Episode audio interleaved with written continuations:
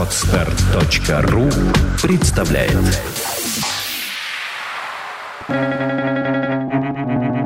Свободное радио Компьюлента. Кто хочет избавиться от беды, знает всегда, чего он хочет, а кто хочет лучшего, бродит в потемках. Иоганн Вольфганг Гёте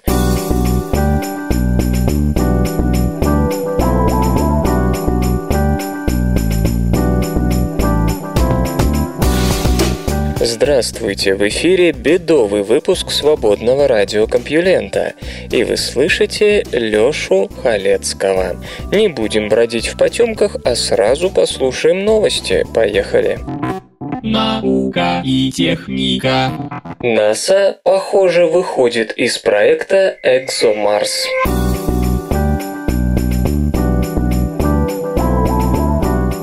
Проект ExoMars был инициирован Европой в 2005 году. В 2009 Европейское космическое агентство заявило о намерении выполнить его вместе с НАСА. До недавнего времени сообщалось, что в 2018 году к Марсу отправится европейский марсоход, значительная часть элементной базы которого будет американской. Предполагаемые ракеты-носители для миссии «Атлас-5» также звездно-полосатого производства. Но, как это уже не раз случилось, случалось с космической евроамериканской кооперацией, «Экзомарс», похоже, вот-вот прекратит существование. Всему виной финансовые трудности США. Бюджет американской части проекта принимается 13 февраля, однако уже сейчас НАСА в неофициальном порядке информировало Европейское космическое агентство о том, что с высокой долей вероятности не сможет участвовать в отправке марсохода к Красной планете. По словам научного директора Европейского космического агентства Альваро Альваро Хименеса, американцы обозначили возможность своего участия как низкую, очень низкую. Да, они заинтересованы в программе, потому что она дает им массу возможностей, но у них денежные трудности. Мы должны подождать их окончательного решения, но уже сейчас стоит изучать альтернативы, заявил господин Хименес корреспонденту BBC. Почему проект важен для США? Дело в том, что речь идет не просто об очередном марсоходе. Посылка в 2000 2016 и 2018 годах миссии к Марсу должна была завершиться отправкой на Землю образцов марсианского грунта. В штаб-квартире НАСА в Вашингтоне заявили, даже во времена фискальных ограничений президент Обама изложил амбициозный план действий для НАСА, включающий как посылку автоматических аппаратов к Марсу, так и в качестве кульминации отправку туда пилотируемой миссии. А сейчас все эти наполеоновские начинания висят на волоске. В чем же дело? Недавно мы обращались к вопросу цены полета на Марс. Говорили, что в США полным ходом идет создание корабля весьма невысокой стоимости, позволяющего высадиться на Красной планете за такие деньги, которых не хватило бы слетать на Луну в 1969 -м.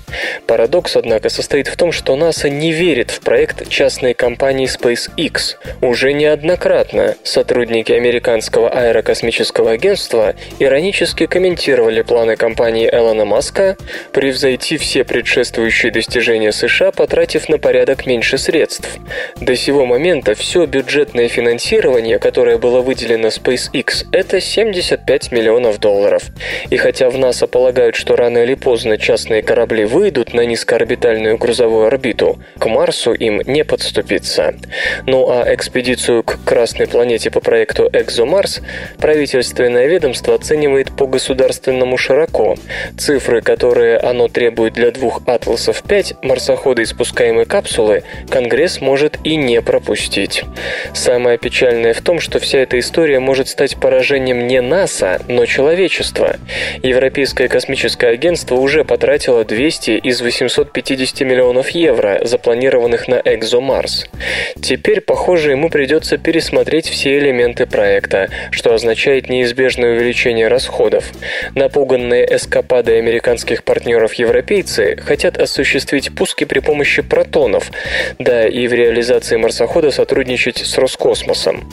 Что ж, в надежности спроектированных в советское время протонов сомнений почти нет, а вот история с Фобос Грунтом и дивные высказывания нового шефа Роскосмоса о нецелесообразности разворачивания некоммерческих космических проектов, равно как и итоги его деятельности на предыдущем посту, не внушают. Не внушают надежд на успешное завершение «Экзомарс». А жаль.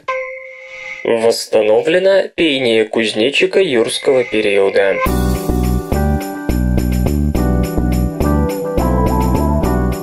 Фернандо Монтеалегри Сапата из Бристольского университета Великобритания и его коллеги не только описали новый ископаемый вид кузнечиковых Arcabolus musicus, но и смогли восстановить его стрекотание.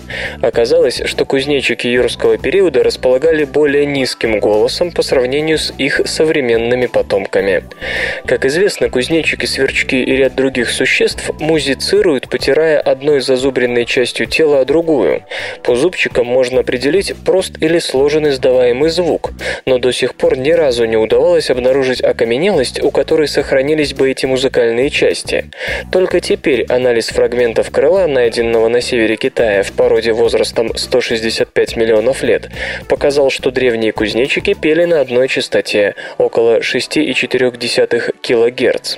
Это значение примерно наполовину ниже по сравнению с современными кузнечиками, но в пределах тона тона нынешних сверчков. Одночастотный стрекот, каждая нота длилась лишь около 16 миллисекунд, помогал кузнечикам находить представителей своего вида в той какофонии, что наполняла первобытные леса. Звук на такой частоте слышно довольно далеко, и хищнику нелегко определить его источник. Поскольку все современные кузнечики, пользующиеся одним тоном, активны ночью, ученые предполагают, что ископаемый вид тоже вел ночной образ жизни. Раскопана древняя крепость, в которой традиция помещает гробницу пророка Ионы.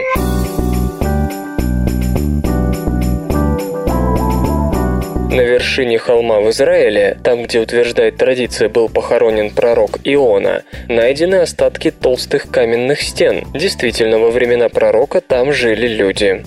Иудейские, христианские и мусульманские писания рассказывают об Ионе следующее.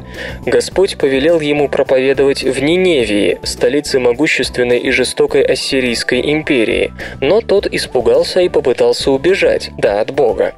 Дело кончилось тем, что Иона провел провел три дня и три ночи в чреве то ли рыбы, то ли кита, после чего был прощен и выпущен на свободу. В конце концов, он пришел таки в Ниневию и призвал местных жителей к покаянию, и те послушались. Впоследствии его похоронили на Геват-Йона, над современным городом Аждот. Археологи не нашли гробницу Ионы, но установили, что это место было обитаемо в конце 8 начале 7 века до нашей эры. Обнаружены фрагменты керамики, которые легко поддаются датировке. Стены, имеющие более метра в ширину, построены из камней, добытых на берегу моря под холмом. В 60-х годах прошлого века раскопки из-за строительства маяка проводились неподалеку. Были найдены аналогичные артефакты – остатки стен, керамика, в том числе осколок с надписью о том, что некий Балдзат пожертвовал деньги святому месту. Археологи считают, что там располагалась стратегически важная крепость. Холм возвышается на 50 метров над уровнем Средиземного моря. С него открывается вид на водную гладь и близлежащие населенные пункты. Вполне возможно, что в крепости жили ассирийцы, владевшие регионом в те годы, после чего ее захватил иудейский царь Иосия. Добрались ли жители острова Пасхи до Южной Америки?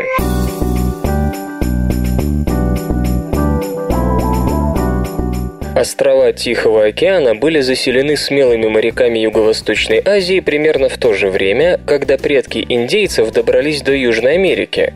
Неужели эти народы никогда не встречались? В 1971 году иммунолог университета Осло Эрик Торсби начал изучать население острова Пасхи, надеясь установить наличие или отсутствие древних контактов между полинезийцами и коренными американцами. Согласно новым данным, полученным его группой, можно по крайней мере предполагать, что либо первые посещали Южную Америку и возвращались, либо вторые доплывали до острова Пасхи. Рапа-Нуи, как называют его туземцы, расположен в 3700 километрах к западу от Южной Америки. В 1860 году часть островитян была депортирована в Перу, поэтому смешивание полинезийских и индейских генов может относиться к этому времени. К счастью, это препятствие можно обойти. Как и ожидалось, большинство маркеров указывают на гены, распространенные среди полинезийцев. В то же время человеческие лейкоцитарные антигены, эти гены кодируют белки, необходимые для иммунной системы, дали несколько аллелей, уникальных для коренных американцев. Они обнаружены в двух различных гаплотипах и не у родственных друг другу людей. Эти и другие косвенные генетические данные свидетельствуют о том, что аллели появились у выходцев с островов Пасхи до того, как их отправили в Перу. Отсюда вывод. Полинезийцы посещали Южную Америку в 15-16 веках и, возможно, возвращаясь, брали с собой индейцев. Впрочем, исследователи подчеркивают спекулятивность этого заявления. Пока не удалось доказать со всей определенностью, что гены коренных американцев добрались до Рапа-Нуи без помощи европейцев. Дабы снять все вопросы, надо найти скелеты островитян, скончавшихся до 1722 года, но таковых пока нет. Ученые видят и другие намеки на контакты между полинезийцами и населением Нового Света. Некоторые растения, например, батат, происходят из Анд, но каким-то образом распространились по островам Тихого океана задолго до прихода европейцев. Специалисты заметили также сходство в языках и художественных стилях западной части Южной Америки и Полинезии. Не хватает только археологических свидетельств. Интернет и сеть. В интернете появился радикально новый поисковик.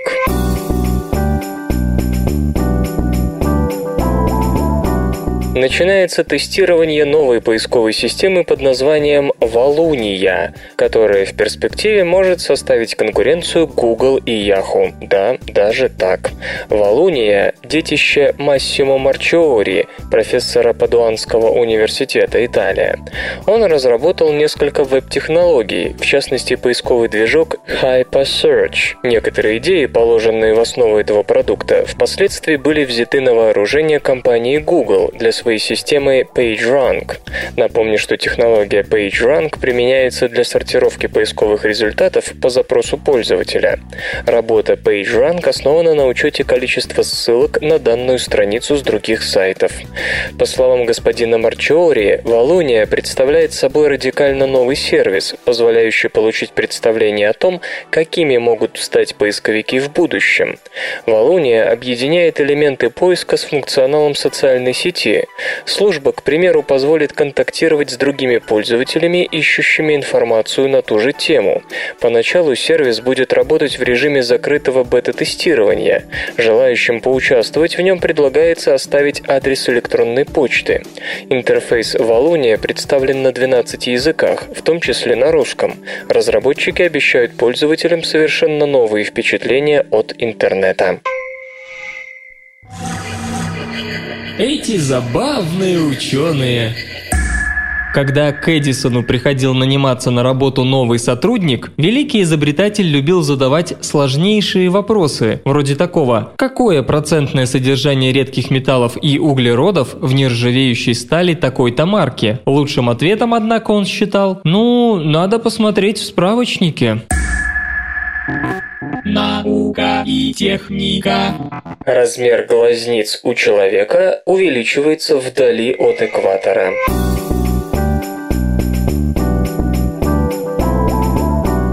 Антропологи пытаются объяснить обнаруженную ими закономерность. В пределах одной человеческой расы размер глазниц меняется от популяции к популяции. Наименьшими обладают жители тропиков, наибольшими – жители отдаленных севера и юга. Каждый слышал, что человеческий вид делится на несколько рас. Пусть даже про негроидов, монголоидов и европеоидов знают все, а про расы американоидов и пигмеев только усердные читатели Википедии. Но даже в пределах одной расы в облике людей заметны довольно сильные различия, обусловленные средой. Так, например, исследователи из Оксфорда, Великобритания, описывают, как размер глазницы варьируется в зависимости от географической широты. Ученые проанализировали строение 73 человеческих черепов 200-летнего возраста, взятых из музейных коллекций. Черепа принадлежали людям, жившим в 12 разных популяциях. Для каждого черепа черепа антропологи измеряли объем глазницы с помощью мелких стеклянных шариков. Полученные данные сопоставлялись с тем, где были найдены останки. Оказалось, что чем дальше от экватора живет человек, тем больше у него глазницы. В тропических популяциях длина окружности орбиты глаза составляла в среднем 22,5 мм, но стоило отступить на 40 градусов к северу или к югу, как этот параметр возрастал до 27 мм. Следует подчеркнуть, что сравнивались не тропические монголоиды с северными или южными европеоидами. Сравнения проводились внутри одной расы. То есть, например, у европеоидов, обосновавшихся в Центральной Америке, глазницы меньше, чем у канадских поселенцев или европеоидов с юга Чили. Ученые связывают это с тем, что в высоких широтах увеличивается продолжительность рассвета и сумерек, когда солнце еще не зашло, но степень освещенности уже сильно снижена.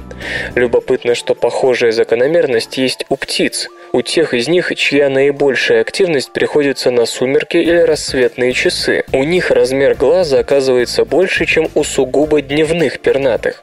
Впрочем, как замечают скептики, не следует так однозначно сопоставлять размер глазницы и размер глаза. Глазному яблоку отдана лишь треть объема глазницы, остальное пространство занято мышцами и соединительной тканью. Можно предположить другое объяснение. В холодном климате у глаза увеличивается жировая подушка, подушка, которая его греет, и именно под жир и происходит расширение глазниц. Собственно говоря, сейчас ученые как раз и занимаются выяснением того, какая из этих гипотез верна. Оставив в покое музейные кости, они анализируют с помощью томографии строение черепа ныне живущих людей, сопоставляя размеры живых глаз с местожительством их владельцев. Теорию разума распространили на шимпанзе.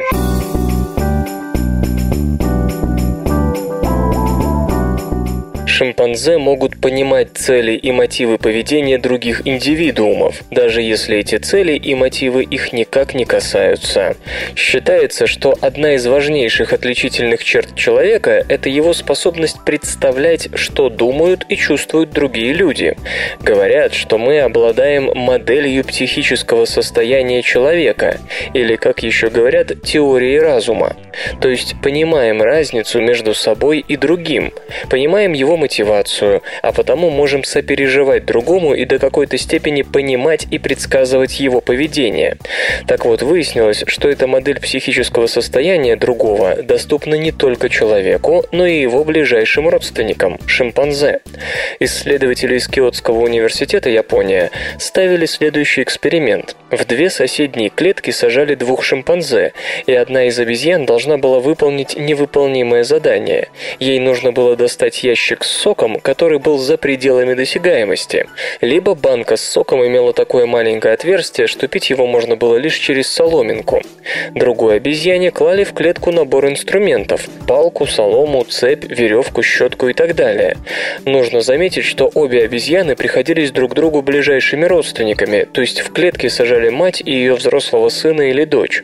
Когда одна из обезьян понимала, что ей не достать сок без подручных средств, она просила помощи хлопала в ладоши, прижималась мордой к перегородке между клетками и вообще старалась обратить на себя внимание соседа.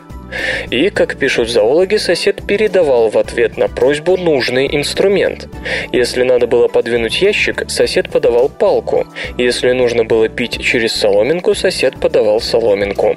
Но если сосед не видел, в чем состоит затруднение, он ошибался в инструментах. Шимпанзе один за другим подавали ненужные предметы, пока, наконец, случайно не натыкались на правильный. Иными словами, обезьяны видели, в чем состоит проблема, и были в состоянии понять, понять намерение другого. То есть им была доступна мотивация поведения другого индивидуума. Именно то, что у нас называется теорией разума или моделью психического состояния. До сих пор считалось, что шимпанзе могут предсказывать поведение других только в соревновательных ситуациях, когда у нескольких животных мотивация одна и та же. Очевидно, теперь эту точку зрения придется пересмотреть. В будущем ученые собираются провести подобные эксперименты с шимпанзе бонобо. Эти обезьяны обычно делятся друг с другом пищей, и зоологам теперь хочется выяснить, делают ли они это потому, что другой этого хочет, или потому, что они любят есть в компании.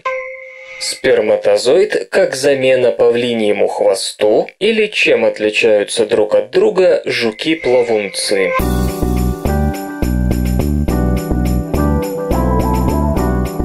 Самки жуков-плавунцов заставили эволюционировать сперматозоиды самцов самыми разными способами, так что теперь среди мужских половых клеток этих насекомых имеется великое множество форм, от двуххвостых сперматозоидов до огромных червеобразных конгломератов. У млекопитающих форма половых клеток унифицирована – шарообразная яйцеклетка, сперматозоид-головастик. При оплодотворении сперматозоид пробегает по относительно просто устроенным половым путям самки, пока не достигнет яйца. Но не всех животных устроила такая простота. У многих беспозвоночных, к примеру, насекомых или моллюсков, половые пути самки и строение половых клеток самца характеризуются высочайшей сложностью, и часто лишь с их помощью можно отличить один вид от другого. Энтомологи из Аризонского университета занимались изучением половой жизни жуков-плавунцов, обычных речных и озерных озерных хищников. Всего этих жуков около 4000 видов. В поле зрения исследователей попали 42 из них. Разумеется, американские зоологи не были пионерами в этой области, но предыдущие работы ограничивались рассмотрением лишь двух параметров – длины половых путей самки и длины сперматозоида. Более тщательных и систематических исследований на этот счет не было. Теперь же перед учеными открылись великие многообразия мужских половых клеток. Кто бы знал, что в пределах одного семейства, пусть и большого, эволюция может быть столь изобретательной. Сперматозоиды плавунцов обнаружили удивительную склонность к образовыванию больших конгломератов, разнообразных по форме и размеру. Некоторые из них слипались в какое-то подобие червей, покрытых пушистым волосом. Другие предпочитали склеиваться головками, образуя огромные шарообразные структуры. Это не говоря уже об известных сдвоенных сперматозоидах вида Thermonectus marmoratus, у которых длина хвоста достигает достигает аж четверти миллиметра. Очевидно, что такое разнообразие должно иметь свои эволюционные причины. Ученые проанализировали взаимосвязь между строением сперматозоидов и строением половой системы самок по целому ряду параметров, начиная от длины хвоста сперматозоида и заканчивая размером и положением сперматеки, камеры, где самка хранит семя самца. Это позволило представить, как выглядела половая система у предка всех плавунцов. По словам словам исследователей, стартовало все относительно просто. Короткий половой тракт самки и мелкие несложные конгломераты сперматозоидов. Затем самки принялись все более усложнять работу сперматозоидом, и сейчас мужские половые клетки должны преодолеть настоящий лабиринт с рядом ловушек, чтобы достичь цели. Характеристики сперматозоидов, по словам ученых, стали важным фактором полового отбора, подобно хвосту павлина. Пава выбирает самца с самым ярким хвостом, хвостом, хотя на этот счет у биологов есть кое-какие сомнения. Признавая условность такого сравнения, энтомологи все же считают, что у плавунцов могут срабатывать те же механизмы. Благодаря сложно устроенным половым путям самка могла отбирать только тех самцов, чьи половые клетки оказывались наиболее подходящими. Впоследствии при разделении популяции этот признак становился характеристикой нового вида. Причины, по которым самки пошли на нещадное усложнение своей половой системы, могут быть различными. Возможно, именно сложно устроенный половой аппарат требовался для правильного развития яйцеклеток. Но нельзя исключать и того, что таким образом самки пытались ответить на диктаторские замашки самцов. Плавунцы нередко попросту принуждают самок к спариванию, и сложно устроенный половой тракт таким образом помогает самке оставить за собой последнее слово. Загоняя сперматозоиды в ловушки собственного полового лабиринта, самка может оставить грубого кавалера кавалера без потомства. Железо и гаджеты. Samsung представляет новый пульт дистанционного управления для умных телевизоров.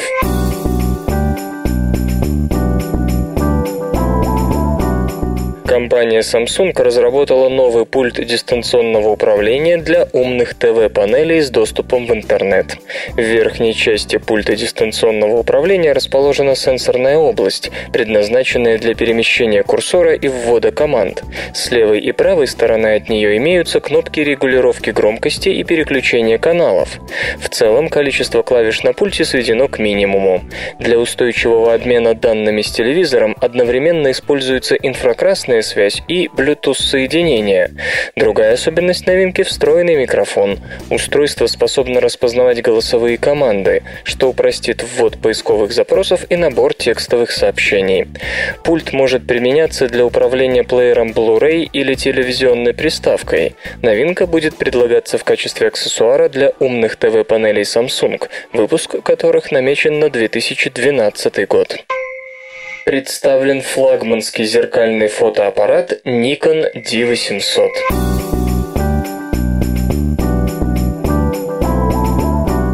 Компания Nikon в конце марта начнет продажи профессионального зеркального фотоаппарата D800, приходящего на смену модели D700. В новинке применены КМОП-матрицы с разрешением 36 миллионов 300 тысяч пикселов формата FX в полнокадровом режиме, 51-точечная система автоматической фокусировки и процессор XPEED 3 с 14-разрядным аналогово-цифровым преобразованием и 16-разрядной обработкой изображений. Величина светочувствительности составляет ISO от 100 до 6400. Есть возможность увеличения до эквивалента 20 25 600 единиц ISO или уменьшение до эквивалента 50 единиц ISO. Фотокамера поддерживает видеозапись в формате Full HD, то бишь 1920 на 1080 точек, со скоростью 30, 25 или 24 кадра в секунду и в формате 720p, то бишь 1280 на 720 пикселов, со скоростью 60, 50, 30 или 25 кадров в секунду. Модель наделена дисплеем дисплеем с диагональю 3,2 дюйма, видоискателем со стопроцентным покрытием, сверхточным и надежным затвором до 200 тысяч циклов срабатывания, слотами для карт памяти CFESD, интерфейсами USB 3.0 и HDMI. Износостойкий корпус из магниевого сплава обеспечивает защиту от проникновения внутрь влаги и пыли. Фотокамера совместима с объективами AF Nikkor, в том числе типа G и D. Ее размеры 146 на 123 и на 81,5 мм. Вес около килограмма. С аккумуляторной батареей и картой памяти. Цена новинки составит приблизительно 3000 долларов. Музычный перапынок.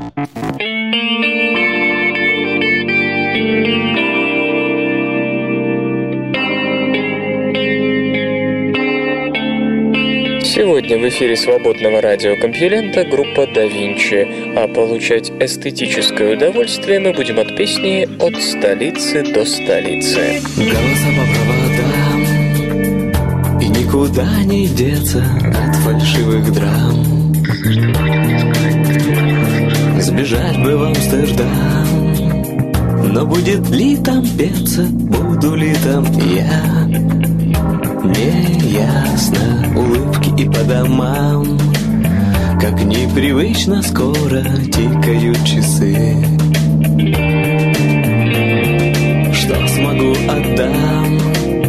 Дождливый хочешь город, только фонари. Погаснут, будет снова лето снится Босиком по рельсам лужи птицы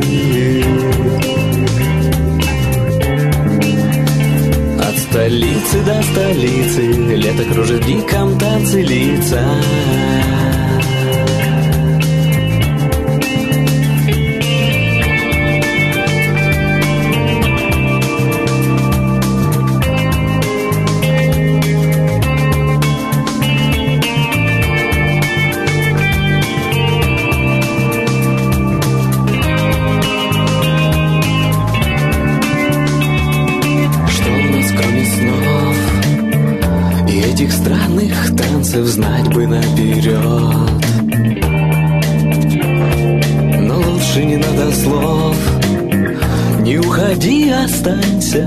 смотреть, как льет по крышам. Сколько еще дорог? Найдем и потеряем, прежде чем уснуть. Посреди тревог. Кусочек хочешь рая, только не забудь. Ты слышишь, будет снова лето снится Босиком по рельсам лужи птицы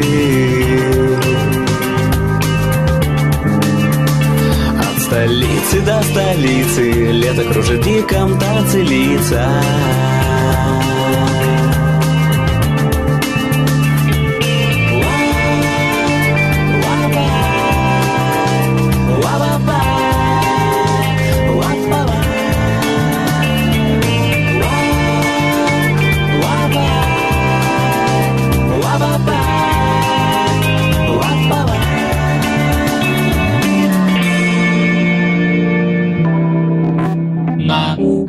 и техника. Составлена беспрецедентно точная карта Марианской впадины.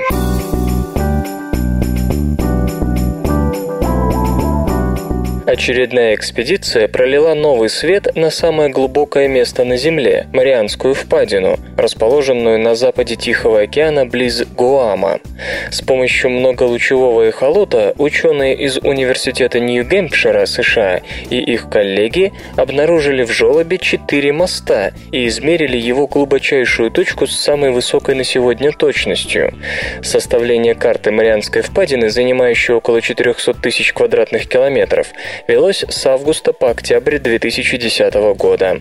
Спутниковые снимки позволяли предположить наличие по крайней мере одного моста, но никто не ожидал, что их будет так много и что они будут возвышаться на 2,5 километра над дном.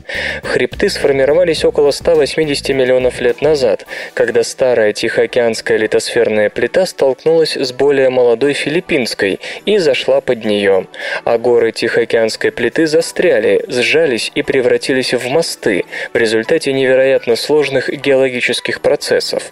Глубина нижней точки впадины и земной поверхности определена в 10 994 метра, плюс-минус 40 метров.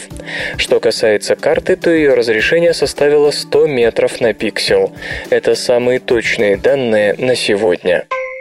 Боевые роботы готовы к серийному производству.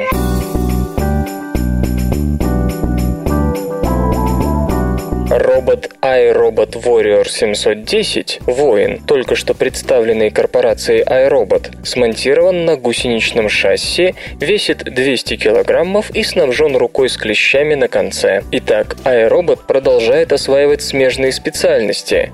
После создания робосанитара ее менеджмент, вероятно, призадумался о необходимости расширения спроса на медицинские услуги.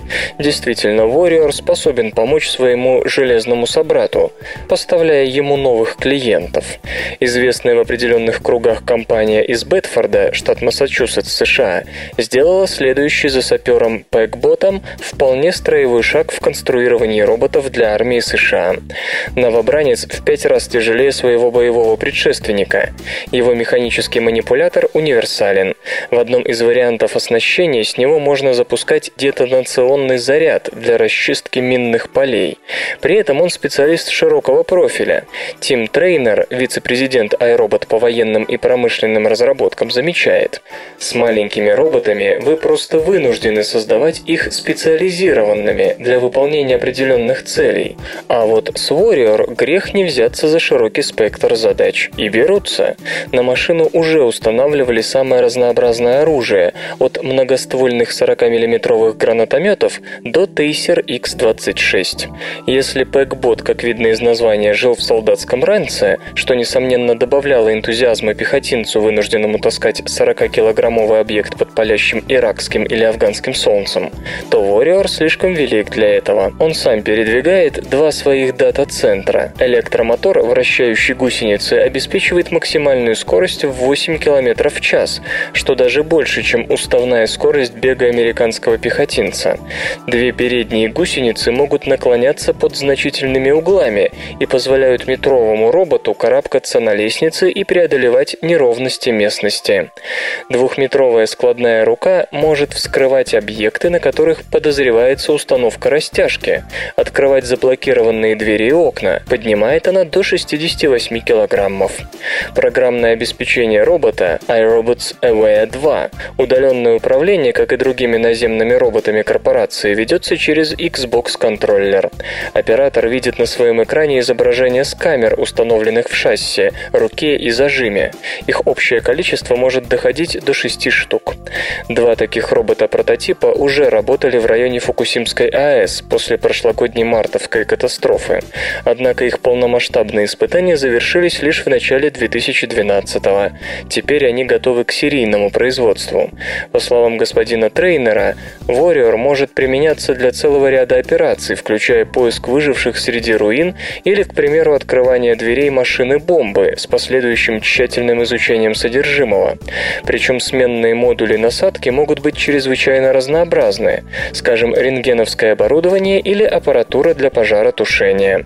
В Фукусиме спасатели, даже не имея специального оборудования, использовали робота для первичной дезактивации помещений, после чего туда уже могли войти люди. Ребята примотали к манипулятору пылесос и убирали им радиоактивную пыль, сообщил Тим Трейнер. На экспериментальном дроне X-56A испытают особо тонкие и гибкие крылья для беспилотного летательного аппарата будущего.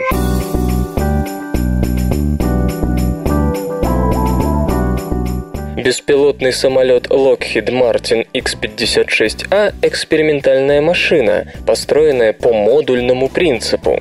Ее основной чертой является огромное удлинение крыла, нетипичное для современных самолетов. Разработка ведется по многоцелевой демонстрационной программе аэроэластичности. Целью экспериментов с этим беспилотным летательным аппаратом является преодоление замкнутого круга современного классического самолета. Напомню, удлинение удлиненное крыло ведет к снижению удельного расхода топлива, но в то же время повышает массу летательного аппарата. Можно сделать крыло тоньше и легче, но слишком тонкое крыло начнет колебаться под напором ветра. Если его колебания войдут в резонанс с колебаниями всего самолета, так называемый флаттер, крыло может разрушиться со всеми вытекающими, точнее выпадающими отсюда последствиями. Но снизить расход топлива все же очень хочется. Дрон X-56A создан для того, чтобы испытать новую систему активного подавления флаттера и снижения ветровой нагрузки на крыло. С ней крыло может стать значительно длиннее, оставаясь при этом легким. Именно таким американские конструкторы хотят видеть крылья перспективных разведывательных и транспортных беспилотных летательных аппаратов. Поэтому машина будет летать на пределе диапазона режимов безопасной эксплуатации. На случай обрыва тонких крыльев, предусмотренных легкосменными, на фюзеляже есть даже система спасательных парашютов, новинка для беспилотника. Видимо, не до конца уверенные и в ней проектировщики предусмотрели еще один запасной фюзеляж. Испытают и обычные жесткие крылья, и изгибающиеся, особо тонкие и легкие. Намечены тесты трех разных видов изгибающихся крыльев с постоянной хордой. Именно они рассматриваются как основной вариант для прототипа. В изгибающихся крыльях установлены датчики, которые снабдят инженеров информации о поведении крыла в полете. Жесткое крыло состоит из углепластиковых волокон, армирующих вспененный пластик. В гибких крыльях армирующие элементы стеклопластиковые.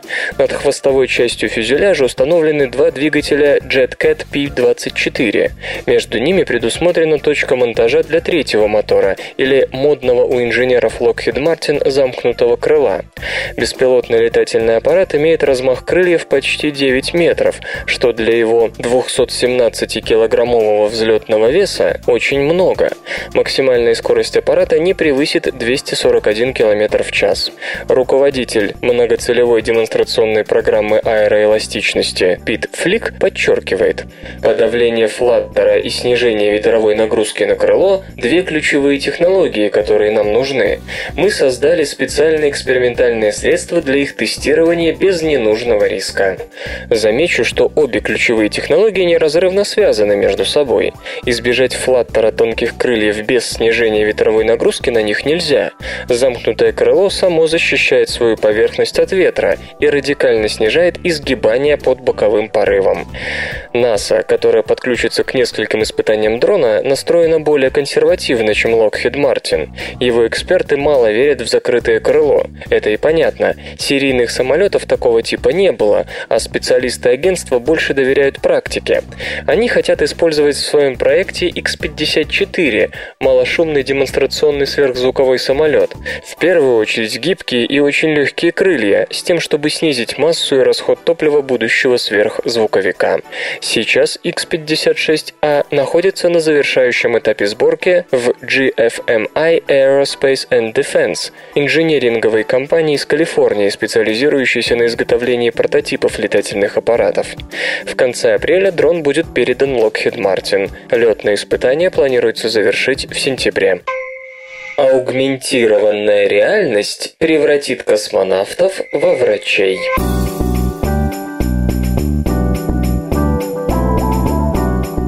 Созданная по заказу Европейского космического агентства система удаленной помощи при медицинском диагностировании и хирургических операциях представляет собой шлем-дисплей, снабжающий космонавтов 3D-подсказками.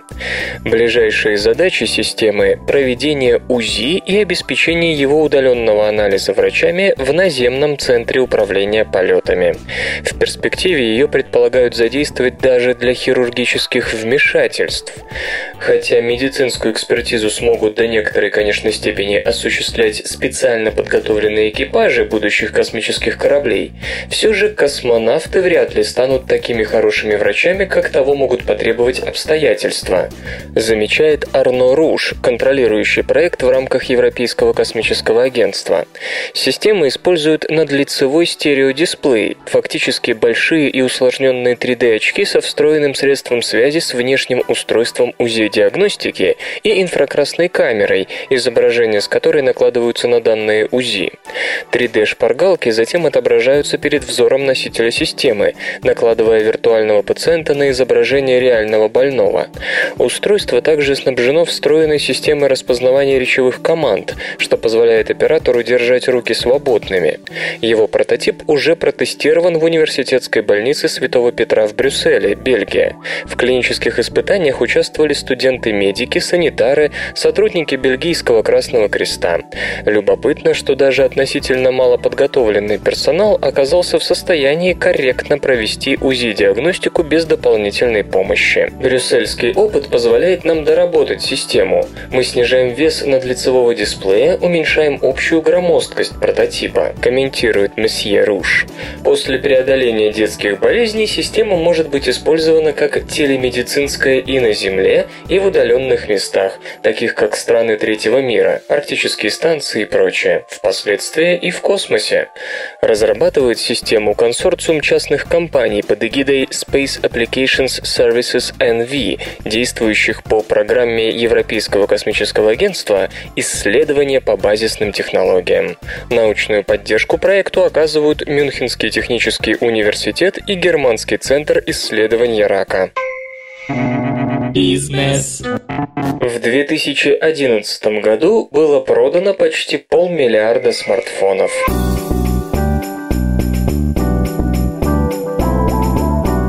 Компания International Data Corporation обнародовала статистику по мировому рынку коммуникаторов в четвертом квартале и 2011 году в целом.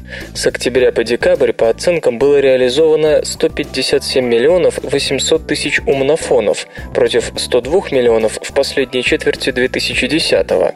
Рост составил 54,7%, что выше прогнозов аналитиков, говоривших о 40%.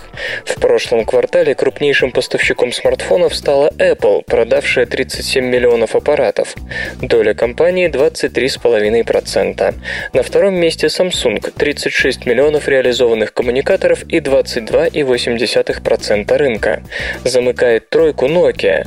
Компания поставила 19 миллионов 600 тысяч смартфонов, что соответствует 12,4% рынка. Для сравнения, годом ранее доля финского производителя равнялась 27,6%. На четвертом и пятом месте расположились Research in Motion и HTC 13 и 10 миллионов проданных умнофонов. Доли компаний 8,2 и 6,5% соответственно. Продажи коммуникаторов за 12 месяцев достигли 499 миллионов 400 тысяч штук, что на 61,5% больше результата за 2010, когда объем рынка оценивался в 304 миллиона 700 тысяч единиц. Таким образом, крупнейшим производителем коммуникаторов в прошлом году стал Samsung, незначительно опередивший яблочную империю. Hewlett Packard вышла в лидеры на российском рынке персональных компьютеров в четвертом квартале.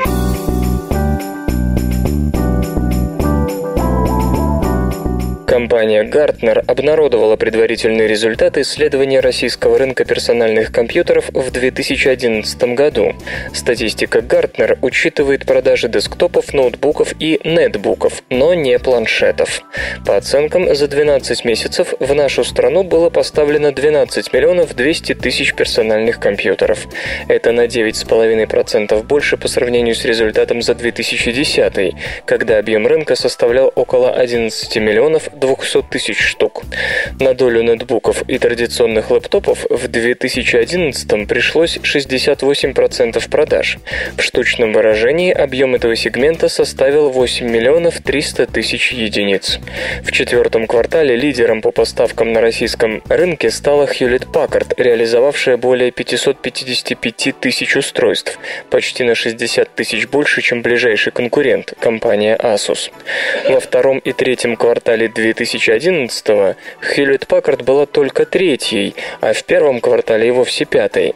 Тайваньская Acer, в течение последних лет занимавшая в нашей стране первое место по продажам, в четвертом квартале неожиданно оказалась третьей.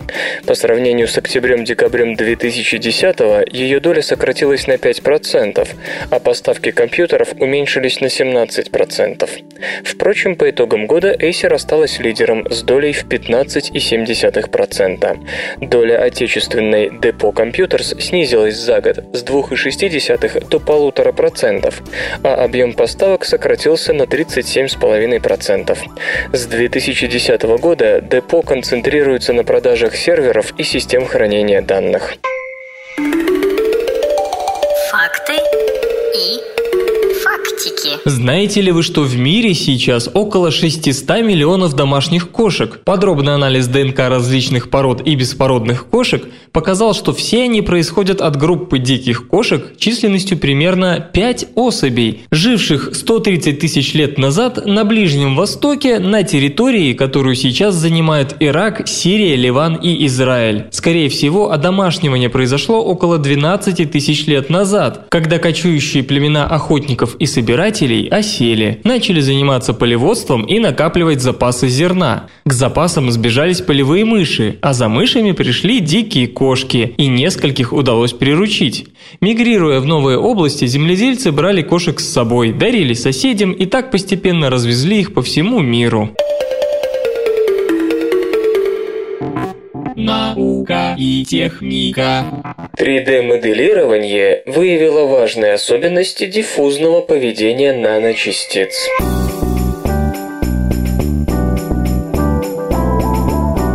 Некоторые наноразработки полагаются на то, как наночастицы движутся и диффундируют в неидеальных или даже экстремальных условиях. Ригоберто Эрнандес, химик из Технологического университета штата Джорджия, вплотную занялся проблемой взаимосвязи между диффузией и свойствами наносистемы, использовав компьютерное моделирование трехмерной динамики движения частиц. Его работа, рассматривающая перемещение сферических частиц в среде статистики, энергетических наноигл, коротких наностержней, удостоилась обложки февральского выпуска Journal of Physical Chemistry B. Господин Эрнандес исследовал матрицу из стержнеобразных наноигл в двух предельных случаях организации при полном беспорядке изотропия и абсолютной упорядоченности нематического типа параллельные нити, уложенных строго друг за другом коротеньких наноиголок. В состоянии хаотического беспорядка, согласно расчетной модели, сферические наночастицы двигались бы сквозь матрицу равномерно во всех направлениях. Напротив, при нематической ориентации, когда каждая иголочка располагалась в одном и том же направлении, частицы диффундировали сквозь нематическую матрицу только по ориентации игл. Иными словами, частицы двигались строго по каналам между нитями из наноигл, что довольно очевидно. Удивило другое. В нематическом окружении частицы диффундировали быстрее, чем в хаотической матрице. То есть каналы, образованные упорядоченными нанонитями, не просто проводят наночастицы в единственном направлении, вдоль каналов. Они также обеспечивают им возможность разгоняться, пролетая по каналу. При увеличении плотности нематической матрицы каналы становятся все более и более тесными, и скорость диффузии частиц в них, как и следовало ожидать, резко падает. А вот что оказалось неожиданным, так это то, что нематическая матрица продолжала и в этом случае обеспечивать более высокую скорость диффузии, чем хаотическая, хотя, казалось бы, в хаосе частицы не ограничены одним направлением, не должны толпиться в узких каналах, а имеют возможность двигаться туда, куда укажет градиент, избирая любой подходящий маршрут и обходя зоны повышенной скученности. По словам исследователя, полученные результаты приближают нас к созданию наноразмерных устройств, которые позволили бы контролировать потоки наночастиц.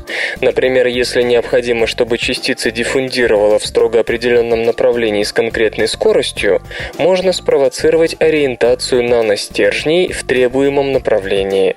Если нужно поменять направление распространения частиц, просто переориентируйте нанонити. Причем триггером для переориентации может стать даже сам факт недостаточного количества наночастиц в данном пространстве устройства.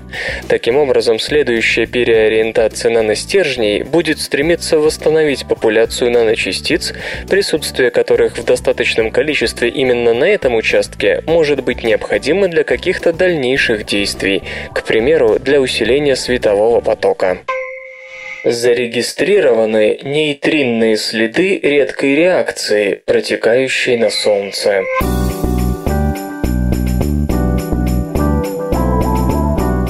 Коллаборация Бориксино, в которую входят физики из Италии, США, Германии, России и Польши, объявила о регистрации солнечных нейтрино, испускаемых в редкой термоядерной реакции.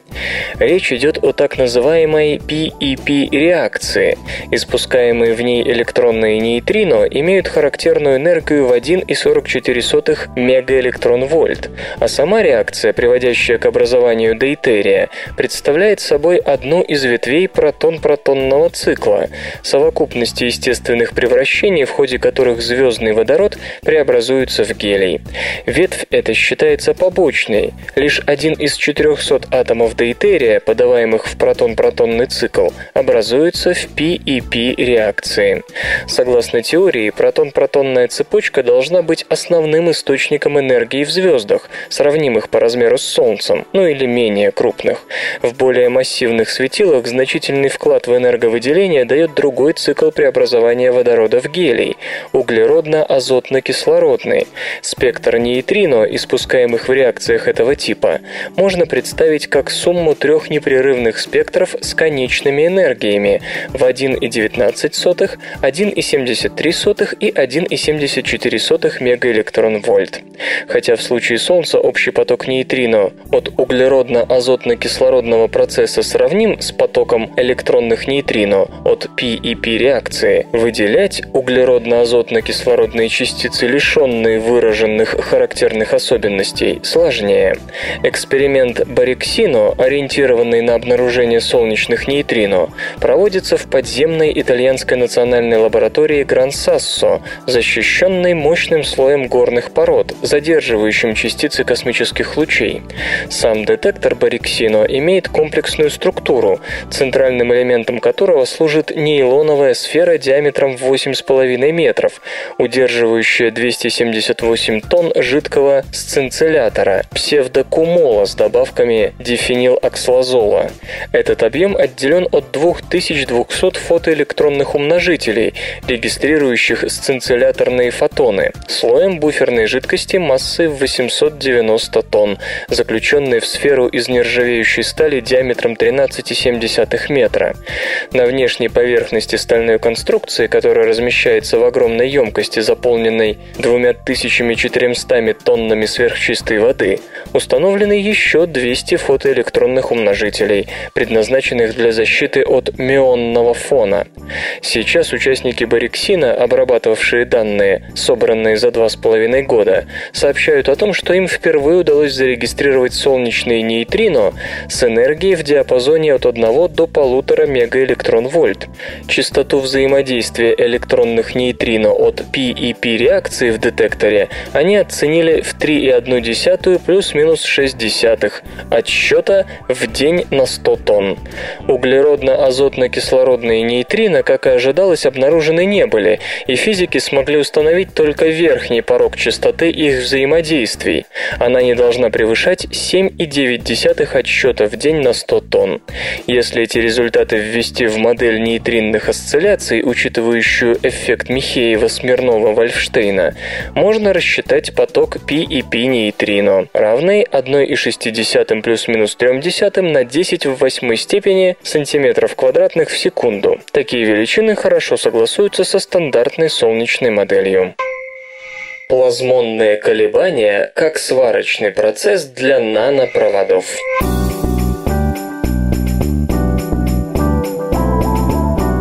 Исследователи из Стэнфордского университета разработали новый метод сварки сеток тончайших нанопроводов. Работа может распахнуть новые горизонты для применения наноматериалов в электронике и солнечной энергетике. Для достижения успеха ученые обратились к физике плазмонов. Одна из наиболее популярных тем научных изысканий в области наноматериалов – создание электропроводных сеток из металлических нанопроволок. Обещая нам исключительную проводимость, низкую стоимость и легкость производства, инженеры только и говорят о том дне, когда подобные проводящие сетки станут обыденностью в тачскринах, дисплеях, светоиспускающих диодах и тонкопленочных солнечных батареях. К сожалению, на пути этого светлого завтра стоит полная инженерных проблем неприглядное сегодня. Дело в том, что для спаивания крест-накрест нанопроволочек, образующих решетки, тончайшие сеточки должны быть нагреты и вдавлены друг в друга. Подобная пытка часто приводит к безвозвратной потере исходных образцов. Но у любой проблемы рано или поздно найдется свое простое и вместе с тем гениальное решение. Группа исследователей Стэнфорда продемонстрировала как раз такое изящное и многообещающее решение. Речь идет о методе соединения, использующем энергию обычного яркого света для генерации локализованных поверхностных плазмонов, которые и нагревают проволочки, обеспечивая их спаивание. Сердцем новой технологии является физика плазмонов, квазичастиц, отвечающих квантованию коллективных колебаний электронного газа. Если говорить о пересекающихся крест-накрест нанопроволочках, то падающий свет будет генерировать волны плазмонов, только в том месте, где нанопроволочки встречаются, образуя горячий узел. Особое изящество заключается в том, что горячий узел существует лишь до тех пор, пока нанопроволочки касаются друг друга, и сразу же исчезает, когда они сплавляются. Таким образом, процесс сварки является самотормозящимся. Остальной материал, и что не менее важно, материал, находящийся под проволочками, остается совершенно нетронутым. Сравнивая электронные микрофотографии до и после сварки, легко увидеть, что отдельные нанопроволочки до освещения остаются визуально разделенными. Они просто лежат друг на друге, как поваленные деревья в лесу. Однако во время освещения верхняя нанопроволочка начинает работать работать как антенна, направляя плазмонные волны на нижнюю, генерируя тем самым тепло, которое сплавляет проволочки друг с другом. Фотография, сделанная после освещения, показывает равномерно плоскую X-образную спайку нанопроводков. Исследователи утверждают, что новая технология могла бы открыть возможность получения сеток нанопроводников, привязанных к гибкому прозрачному пластику. Это, думается, могло бы позволить изготавливать недорогие оконные покрытия, генерирующие электричество от солнечного света, и при этом уменьшающие засвеченность внутренних помещений. Никакие другие сварочные методики, использующие нагревательные плитки, на такое не способны. Железо и, гаджеты. Стали известны характеристики видеокарт NVIDIA нового поколения.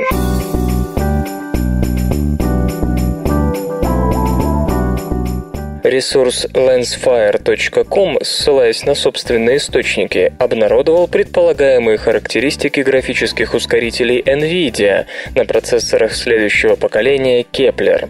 Чипы Kepler будут изготавливаться по 28-нанометровой технологии, что обеспечит прирост производительности и снижение энергопотребления по сравнению с нынешними картами на архитектуре Fermi.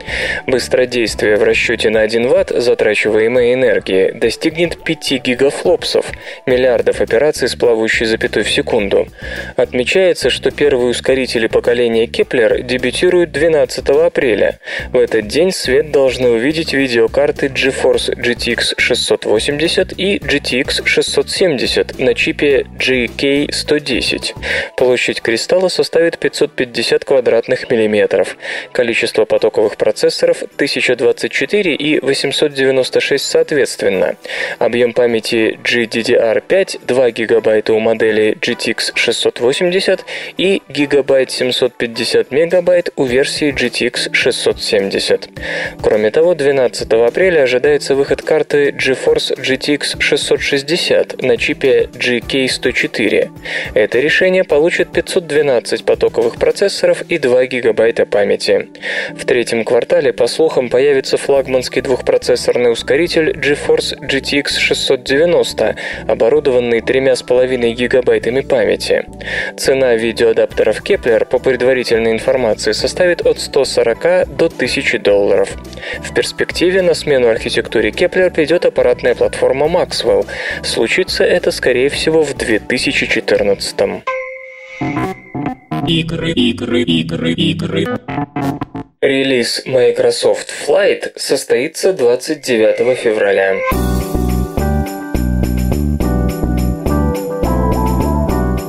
Авиационный симулятор Microsoft Flight будет выпущен 29 февраля, сообщает Microsoft Studios. Последним достойным хардкорным симулятором гражданской авиации была игра Microsoft Flight Simulator X, вышедшая в 2006. Новинка появится только на персональных компьютерах. Самое любопытное в проекте, особенно если учесть, кто его выпускает, это схема распространения. Было решено сделать Microsoft Flight условно бесплатным бесплатным продуктом, когда платить нужно не за оригинальную игру, а лишь за дополнение к ней.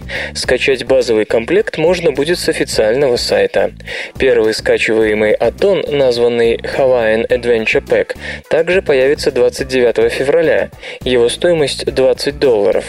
Поклонники получат сотни миль новых авиатрасс, 20 миссий и испытаний, а также новую модель, двухместный Vance RV-6A. Кроме того, понравившийся Оставшиеся летательные аппараты можно будет покупать по отдельности. За Маул М7260C просят 15 долларов, а за старичка North American P51 Mustang 8. Как обычно, придется досконально изучить приборные панели множества машин, учитывать погодные эффекты, ветер, облачность. И не забудьте, что без качественного джойстика и рычагов управления двигателями играть в это бессмысленно. Свободное радио Компьюлента.